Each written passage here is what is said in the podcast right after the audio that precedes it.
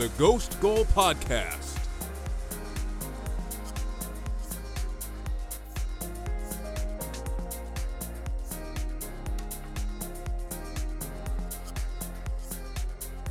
Kevin De Bruyne returned with a bang for the champions Manchester City as he scored the equaliser and set up the winner off the bench at Newcastle. Meanwhile, on the other side of Manchester, Manchester United dropped points at home to Tottenham with an entertaining 2-2 result on Sunday afternoon. I'm Alex, here with Javier. Welcome to the Ghost Goal Podcast, episode 439. We are smack dab in the middle of the Premier League's winter break, which in true Premier League fashion is a non-break break where they take the 10 fixtures that were supposed to be played, split them in half, give half those teams one weekend off while the other half play, and then flip it for the following weekend. So last weekend we got Chelsea playing, we got Manchester United, Tottenham, we got Manchester City, Newcastle, lots of big games, 5 in total, and this weekend we've got 5 more, including Arsenal versus Crystal Palace, Bournemouth versus Liverpool, Sheffield United, West Ham, among a couple of others. So we're here to talk a little bit about last weekend's half of the winter break and look ahead to this weekend's half of the winter break. I kind of like the winter break, Alex. I like the I like the idea that, you know, each team is going to get about a week off, give or take. You know, it does kind of mess it up if you get an FA Cup replay, though. Yeah, some teams get like 10 days of, you know, no games at all. Yeah, we've got, I think, almost 2 weeks of no games. So it was a night. I think Arsenal went out to Dubai and did warm weather training. So, you know, I hopefully that's a good reset to come back and, you know, from that bad form, get a reset. But I like the idea of this break because I think it you know, it's hard with the fixture congestion and everything going on and both the African Cup of Nations and the Asian Cup to add another break a week or two just where no fixtures are played, I think would just be, you know, too detrimental to the fixture list and would make too many double game weeks happen and even more injuries and all that stuff. So I think cheers to the Premier League because I actually kind of like this solution.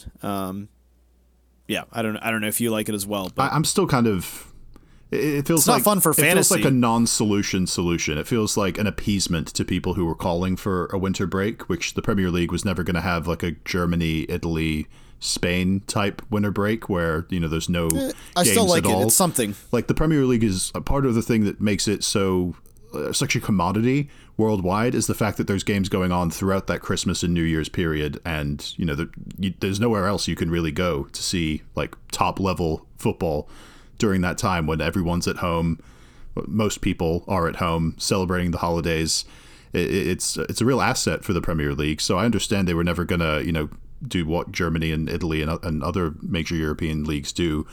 So it's a step in the right direction. And frankly, they brought this in like 4 years ago, maybe 5 years ago, and then they got rid of it when COVID hit because they were struggling to you know fit all the fixtures in again when there was that big break from COVID.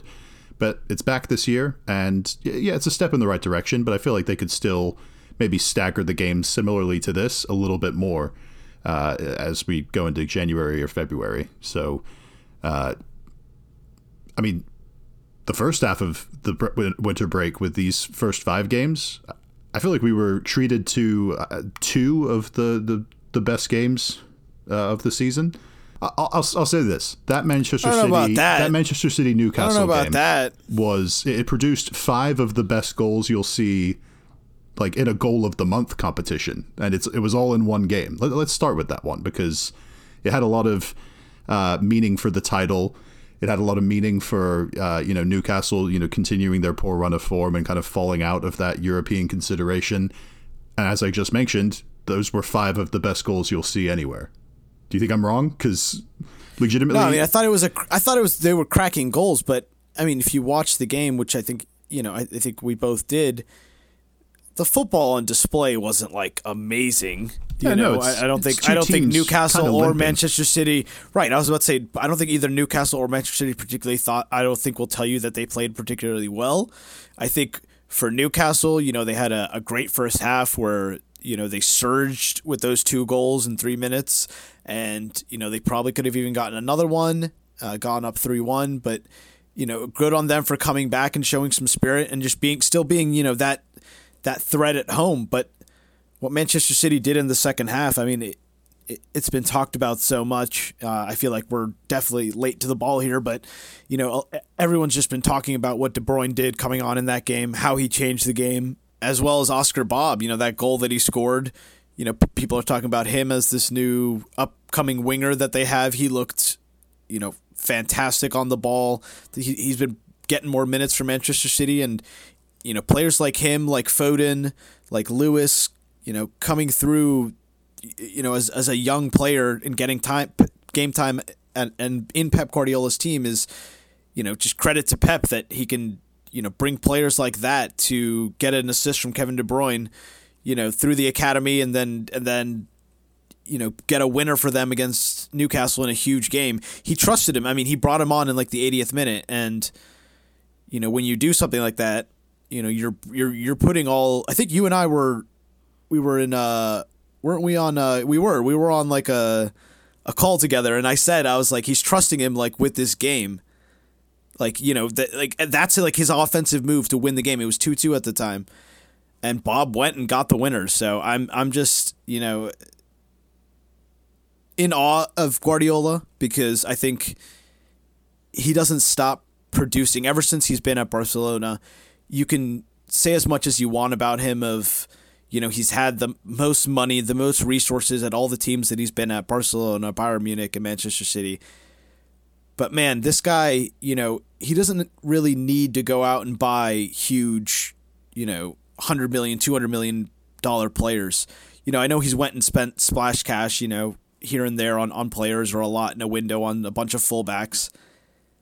But this guy produces, you know, he produces talent over and over again. And we see players, you know, Cole Palmer. I mean, he's one that has come out of Manchester City. Another one, you know, amazing coming out of the team. You know, you can see how quality he is.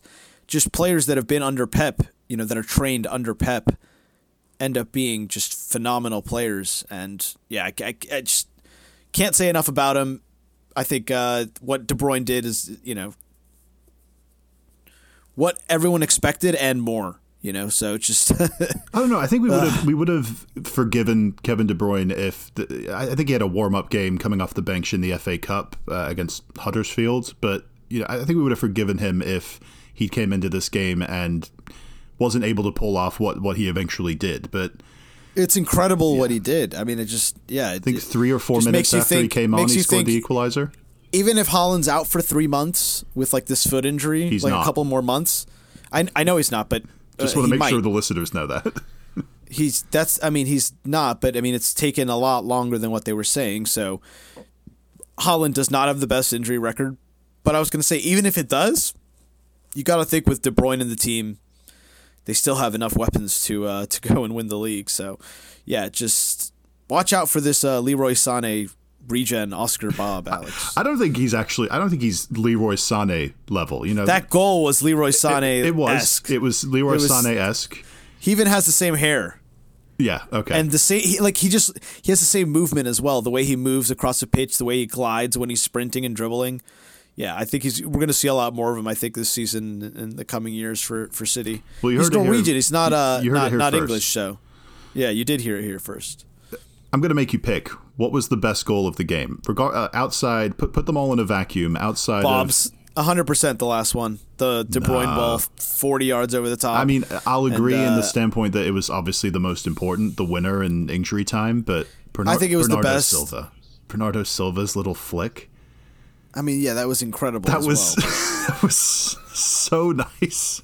Like, it reminded me of Gianfranco Zola against Norwich in the 90s, like one of my earliest like Chelsea goal memories. But he did it at the near post off a corner. Bernardo Silva, like he didn't even look like he was open, and Kyle Walker did very well because there was another option like further at the top of the box for a cutback, and Walker put it like on a penny straight to Silva, and then Silva obviously has, you know, the quality to finish it off.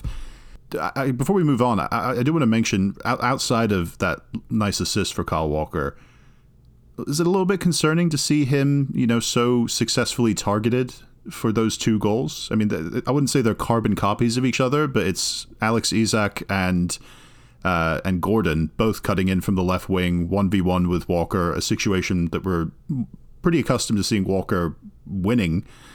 And instead, I think Manchester City really miss John Stones. I mean, I think this team is just not as good defensively without him. I think Walker is a lot better when he has Stones next to him. You know, when it's Walker, Stones, Diaz, I think it's a lot better than any other combination that they can put out there. I think he really misses that, like, second really strong center back. And, you know, they're playing players like Ake and Guardiola at the left and right back. So I mean, but they paid $100 million for Guardiola, and Ake is coming off one of his best seasons. I know, but I'm saying, I mean, I think those players are pretty good at center back, but where they're playing is, you know, they're playing more like fullback roles, and Walker's having to do a lot of the track back. You know, I think at his age he can't be doing that, you know, every single game for Manchester City. And you know, I think they do need some sort of, you know, replacement for him, or some sort of rest for him. Yeah, I think Walker would be Rico Lewis, right? Like, I know he plays more in midfield, kind of where Stones was playing before he got injured for the most part this season. But Rico Lewis did come up playing as sort of a right-sided fullback role in the academy. He's just good enough on the ball to play in midfield as well. But I would say once Stones come back into the team, I don't think we'll see Walker targeted as much. I think we'll see more control in this team defensively. Okay, well, let's move on to Manchester United Tottenham 2-2 on Sunday. Pretty entertaining game. Nice early goal from Rasmus Højlund.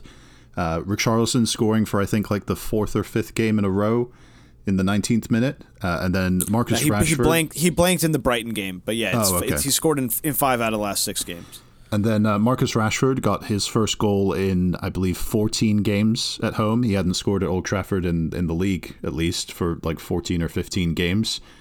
Put them ahead right before halftime, and then a minute and a half into the second half, Rodrigo Bentancur leveled it up for Spurs.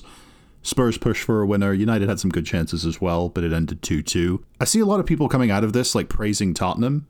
I do just want to remind people that this was a draw. You know, Tottenham didn't win this game. Like, I'll agree that they performed well with all the players they're missing, going to the Asian Cup and the African Cup of Nations, specifically Son and then Yves Bissouma. And, well, you even said, Alex, this team would fall apart without Heung-min Son and James Maddison, and they didn't.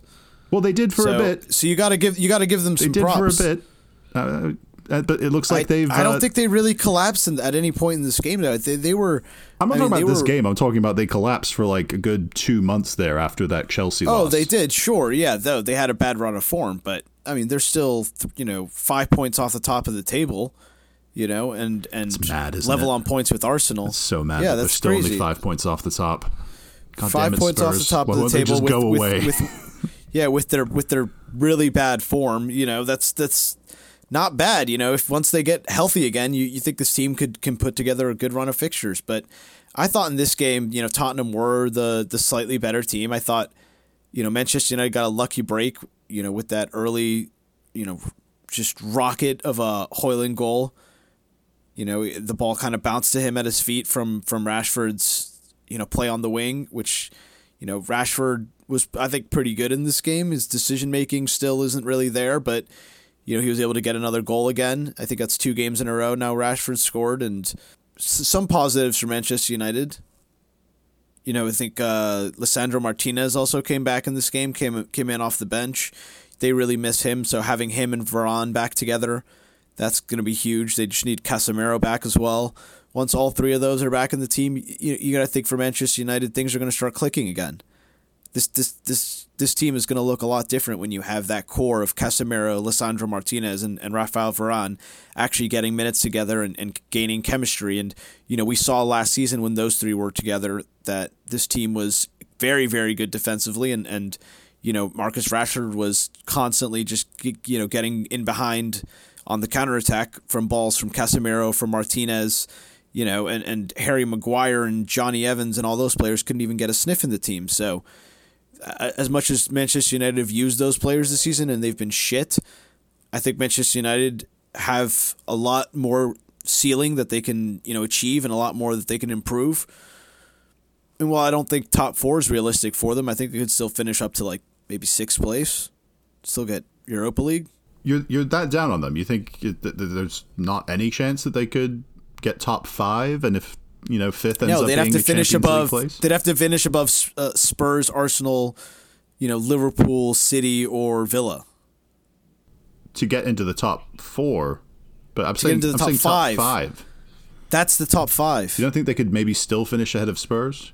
You're that down on them?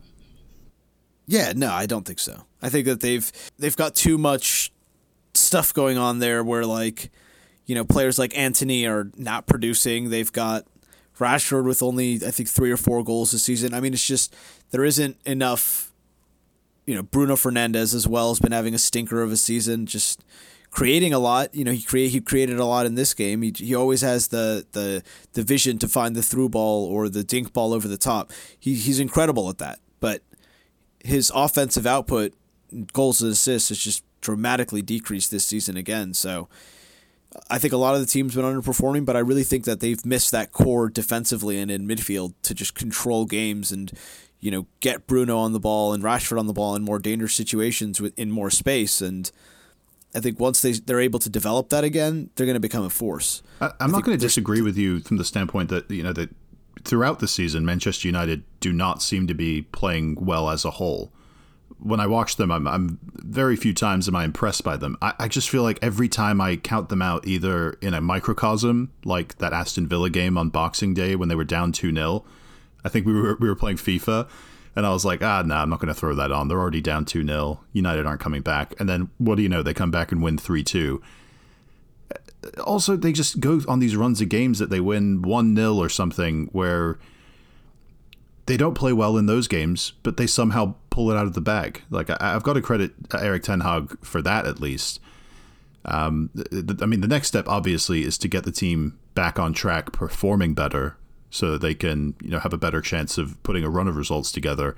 And I think you're right in that, like, that's not going to happen with how thin their squad is at the moment until they get some of their most important defensive and midfield performers back. But they've got a building block at least now with Kobe Mainoo. He still looks like way more impressive. He looks like a class player, Eriksen or anyone like that. He's been great, right? They just need to start playing, you know, Mainoo and Casemiro in midfield.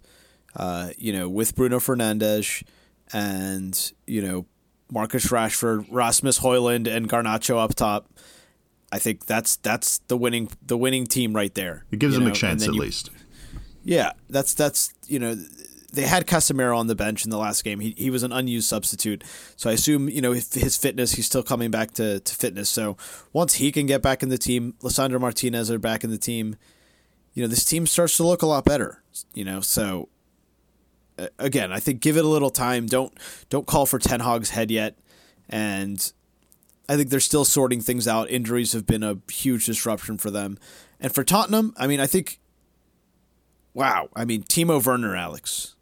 We haven't talked about him, but he came over. He started in this game because Tottenham needed the reinforcements, and they brought him in on loan for 6 months. And guess what? He produced his first assist of the season before Antony did this season, Alex. Can you believe that? The £80 million signing for Manchester United a year and a half ago has got 0 goals and 0 assists for Antony, and Werner gets one in his first game for Spurs. Just dreary statistic there for Antony. Yeah, I mean, I don't doubt Timo Werner's ability to contribute for this Spurs squad. I actually kind of liked it as a Son, like, stand-in for the next month or so while he's gone. He's good for chaos mode, man. He just runs around and does his thing, and he's offside all the time and misses easy chances, and he's Timo Werner. He's back, guys. We missed him. We all were laughing. When he's in on goal, you just laugh, and you're, he's going to miss.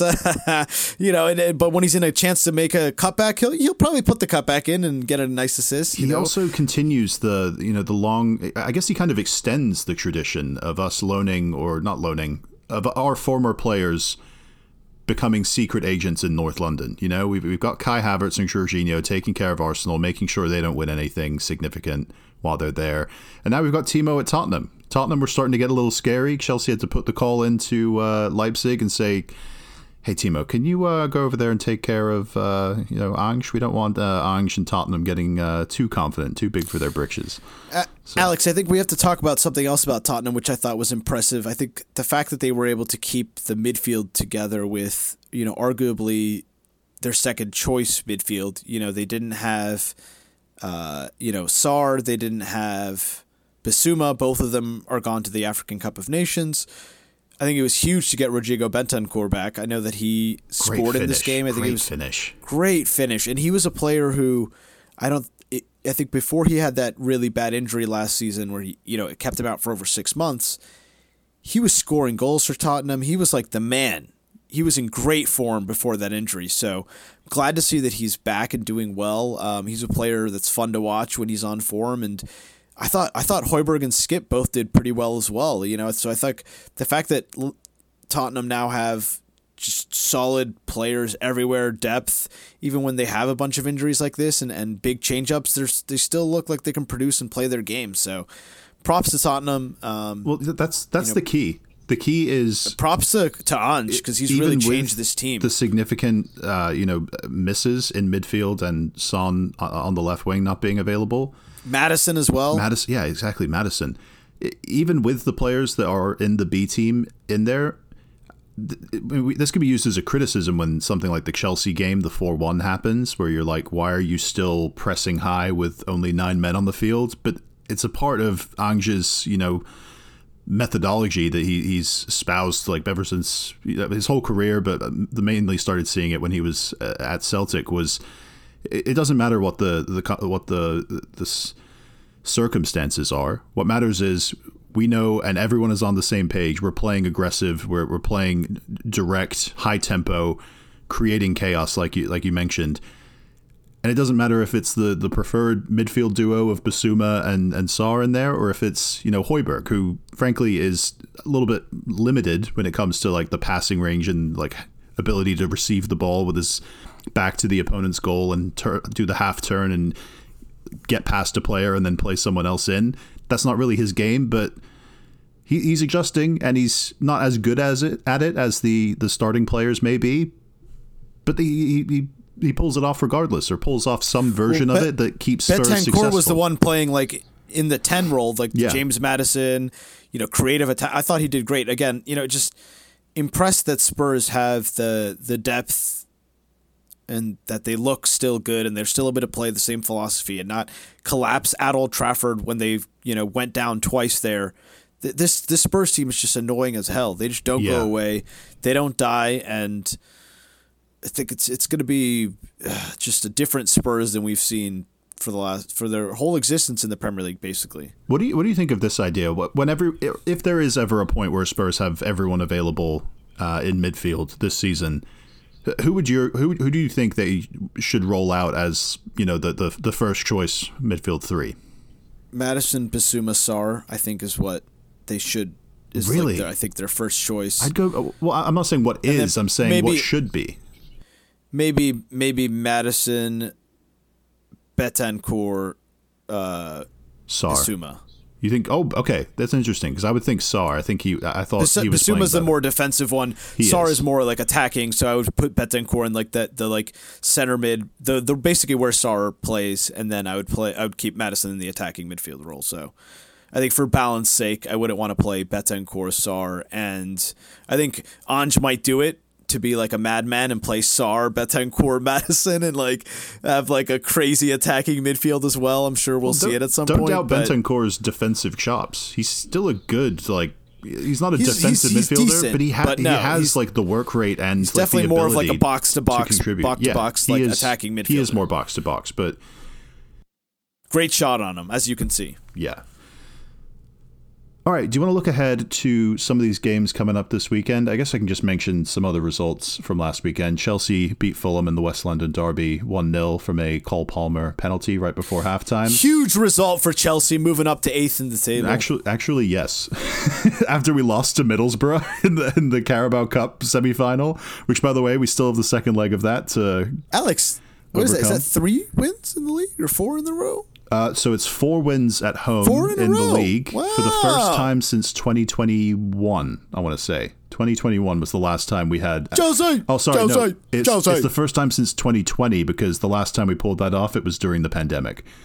So yeah, Stamford Bridge has not been a fortress for a while. It still is not a fortress, but you know, making steps in the right direction. Fortress Bridge, baby. And Anthony Taylor gave you a penalty, Alex. That's huge news. Come on. Yeah, he just does that just so he can save face when he inevitably sends someone off against Liverpool or gives them a penalty. You love him now. Look, he's in favor of you. He gave you a penalty. Anthony it's the Taylor. Only reason you won this game. I will maintain, fuck Anthony Taylor. Yep, that happened. Everton drew Aston Villa 0-0, which is a pretty big one for Everton in the relegation race, and a disappointing one for Aston Villa in their title/top 4 I think bid. They got very, very cruelly denied a penalty from that Diaby tackle. Yeah, that was some sorcery there. But considering Everton apparently have another charge from breaching financial whatever, can you imagine they dock them another 10 points or something? Yeah, and then they finally go down. That would just be brutal for Everton. That it would. And then the final game to mention from last weekend, well, last Friday, was Burnley 1, Luton 1 in relegation six-pointer. Heartbreaking one for Burnley, who have been notoriously poor at home this season. They had the lead for most of this from Zeko Amdouni scoring the first half, and then kind of 50-50 decision for the equaliser. Carlton Morris scored the equaliser for Luton, but Trafford, Burnley's goalkeeper, got bodied pretty much by another Luton player coming out to try and challenge for the header, and there was, VAR reviewed it, no foul was given, and Luton got out of there with a point and kept Burnley just below them in the relegation zone.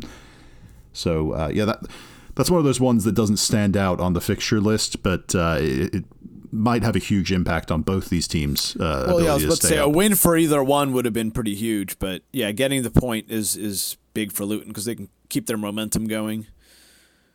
All right, Javier, let's start looking ahead to next weekend. Normally, I would pull up Bournemouth-Liverpool as the marquee fixture of next weekend, but we do have to. We're going to do it anyway. Talk about this Arsenal-Crystal Palace game, Saturday, 7:30 a.m., bright and early to start us off. Anything but a just hammering of Crystal Palace will be unacceptable, Alex. Maybe not a hammering, but I want a comfortable win, and I want a clean sheet. Didn't Crystal Palace just go to the Etihad and get a draw against Manchester City? Shouldn't this concern you more than you're playing it off as? I am concerned because honestly, we are on terrible form. Well, you had 10 days off. It's a reset. There's no form at the moment. Results-wise, we had bad form, but I do think there's a reset. We were playing well in terms of, still creating chances. We weren't finishing our chances. I think that's not going to change this season. I think that's going to be something that we struggle with. I think we're still playing really well, dominating games and creating more problems than other opponents are giving us. But I think until we start finishing our chances, we're going to keep having trouble winning these games. But I hope we do against Crystal Palace. That's usually Crystal Palace at home. We usually struggle at their place, but at home we usually get a good, decent result against them. So I'm going to say 2-0, Alex. 2-0.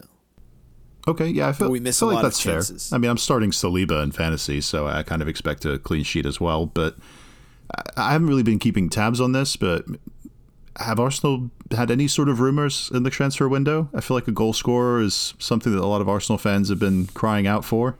Nah. I don't really expect us to pick anyone up. Maybe someone on loan near the end of the window, like on one of the last days, just depending on how our injuries look. But I think it's a little bit early to decide right now if we need. We've the 17th. The window's closed. Thomas in 2 weeks. Partey. Sure, Thomas Partey should be coming back from injury. Apparently, he's coming back into training, so that's a huge one to get back. We've missed him for the last 3 months. He was our best midfielder by far last year, and when he was in the team last season, we were the best team in the league. So you take that player out of the midfield and out of the team, and it really, really, I think it's really, really hurt us, especially, during this last few weeks, not having that extra midfielder. Declan Rice has fallen off a little bit, just having to do too much similar to what happened to Enzo Fernandez this season, where like he was playing super well at the beginning of the season, looked like he was boss in every game. He was, you know, the class player, and then, you know, the last month and a half, Enzo's just been, you know, one of the worst players on the pitch. I think it's because it's just been, to be fair, he's been benched a lot. We know why now. He hasn't started. He had a hernia, and he went and had to get an operation on the hernia, and he was out for 2 weeks. Did not know that, but okay. And but yeah, what do you know? So he looked like one of the best players on the field against Fulham last weekend. So yeah, there's a reason for everything usually.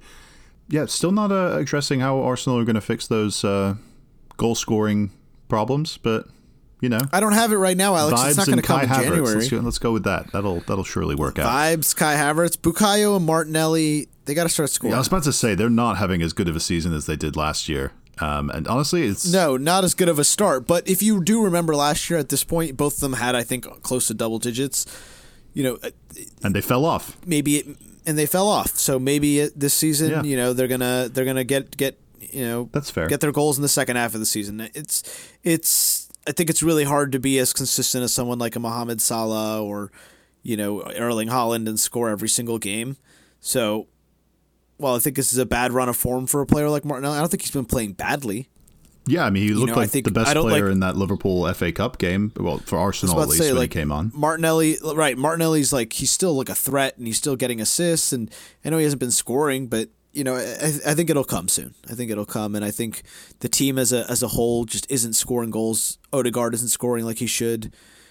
Havertz isn't scoring like he should. I mean, we're all underperforming. So as a team, it's contagious, right? So I think at home to Crystal Palace is the perfect time to change that, Alex. Not if Michael Olise and Eberechi Eze have anything to say about it. I think Olise might be out injured, Alex. Of course. Yeah, that starts things off this weekend at 7:30 a.m. on Saturday. And then the 12:30 p.m. kickoff on Saturday will be Brentford, Nottingham Forest, which I'll bring up just to say it's kind of like a borderline relegation six-pointer. That's not me saying that the promoted teams that currently sit in there have a chance of staying up. No, but it'll be the return of but yeah, it's notable. Ivan Bet God Tony. He is back. Ivan Go. He is back. The fantasy god has returned. All right, lads. Now we have 4 strikers we have to consider bringing in. Leave the fantasy stuff for Ivan a bit. Tony. There's nothing anyone can do about that right now. But it does need to be said, because I don't think we've really mentioned this. Brentford have been on some of the worst form since they came up 2 years ago. I don't think they've won in their last six. They lost in Buemo right before the Christmas period, which he was having a great start to the season for them, and that pretty much just left them. He was their talisman. Yeah, for this season. And you know, I mean, previous seasons they had both him and Tony working off of each other, doing really well. And Mbuemo had been doing a great job of making up for Tony's suspension. He gets injured, and they still had like a month before Tony would be back from that suspension. And they've, you know, suffered pretty predictably as a result. But Tony's back. I personally don't think he's going to be amazing right off the bat. Who knows? Maybe he proves me wrong, but they need him to be, because they're on relegation form right now. I think they'll be okay. They'll steady the ship. They'll find goals from maybe other places, with Tony acting as a nuisance, because even when he's not scoring, he still is like a great outlet for a long ball up the field, or you know, playing in one of his teammates, or just giving that one little deft touch flick on for someone else to run in and score. He'll be very handy for them. And they're playing against Nottingham Forest, who have picked up results since Nuno came in, but still are right down their nil relegation zone. So that'll be an interesting one to keep an eye on Saturday afternoon. Sunday, Sheffield United, West Ham United. Not going to give much attention to this, other than like my fantasy Premier League interests that I have with West Ham players playing. But that Bournemouth-Liverpool game, Sunday at 11:30 a.m., that one really gets the mouth watering, just because Bournemouth have been one of the form teams, one of the surprise form teams over the Christmas period. They've got big wins against Manchester United away. I think they lost to Tottenham away, which, you know, that's tough. Kind of an outlier, weirdly, in terms of their results recently. But they're here at home against Liverpool. Am I wrong, or do you remember Didn't Eddie Howe used to do pretty well against Liverpool, specifically at home? I know Bournemouth lost like 9-0 at Anfield last season. Not good. But I feel like this iteration of Bournemouth, with how well so many of their forward players have been playing and, you know, the significant misses in Liverpool's squad, I feel like there's potential here even for a Bournemouth win. Am I crazy? I mean, I hope so, Alex. I it's a little bit, like I said, a hope, because Bournemouth, they've looked good against the teams that they're supposed to beat, even some teams that, you know, were kind of mid-table. But when they played against Tottenham, they really crumbled there. And, you know, I know Tottenham kind of got a lucky break for that first goal, but they kind of opened the floodgates after that. And I don't know. I do agree with you that this will be a mouth-watering affair, but it's at Anfield, Alex, isn't it? No, it's at Bournemouth. Oh, it's at Bournemouth. Okay. Yeah, maybe they've got a chance. I don't think so, though. I think Liverpool have just been too much for teams this season, and the way that they are just consistently pinning teams back, and even if they go down a goal or two, they're never out of the game, and they constantly just keep creating chances, and they're not really that like high energy style of press anymore. They're more controlled now. It feels like now they just have their own style that they play. It's actually kind of similar to how Klopp had them playing when they first, like when he first started with Liverpool, where he didn't have the players that he wanted. Right, he was starting Benteke up top and right. Hoping. He was kind of playing a kind of a little bit more of a controlled attacking style. I think it's with the players that he has now, I'm sure he's kind of adapted his style. He can't play that, you know, a lot of the game now has to do with Trent getting the ball, you know, playing a ball over the top, but, you know, getting 11 men behind the ball. Liverpool, I think, are, you know, one of the best teams in the league defensively, if not the best team in the league.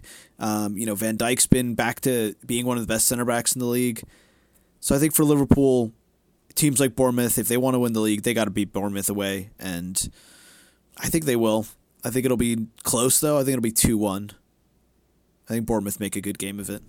I'll say 2-2. I think Bournemouth get a result here. I don't think it's the win I suggested. But, you know, dropping points for Liverpool at Bournemouth would still be a disappointing result for them. But I mean, Luton managed to pull it off. Why can't Bournemouth? And Luton pulled it off when Mohamed Salah was playing for Liverpool. So without Salah or Endo in midfield, I think Bournemouth can get a draw. The final game I'll mention that will close out this winter break is going to be next Monday, Brighton versus Wolves. I don't really have any prediction for this one. Just want to mention it since we already mentioned the other 9 games. And Javier, unless you have anything else to add, I think we'll end things there. I mean, we did get knocked out of the FA Cup, Alex, so by Liverpool, we did lose that game. I was going to say we haven't talked about that, but that was I thought a pretty good game. I mean, people are saying that Liverpool brought their kids on. I think Liverpool put the best possible team that they had fit, that they could bring, and, you know, we put a very strong team out as well, but I'm not particularly bothered about losing the FA Cup. Especially not to Liverpool. And I think it's when we're still in the Champions League and we have a very winnable matchup against Porto, I don't want to be playing 2 more rounds of fixtures, because it would be the 4th and the 5th round of fixtures before we play the Champions League. So I don't want to. And then in between the Champions League, you would have the next, I think, 6th round of fixtures in between the 2 games of the Champions. There's so many games that you would have to play in the FA Cup that we just don't need. You know, I'd rather focus on the Champions League, try to get through to the quarterfinals, and to make sure we at least get 100% top 4 in the league. So we're gonna revisit this, but I'll just say, loser mentality. Yeah, fuck the shitty cups, Alex. Arteta already won one. Yeah, he won one with Wenger's team. He still hasn't won dick with this team. Yeah, he won it with old guys like Lacazette and Aubameyang getting him the trophies. Yeah, he hasn't won shit with these young players. We'll save that for next time, whenever the FA Cup should be back in about a week or so, and we'll mention it then. All right, Javier, thank you for jumping on. For all of you listening at home, if you want to follow Javier on Twitter, /X. You can follow him at JavierRev9. You can follow me, Alex, at ASMoss92 on Twitter and Instagram.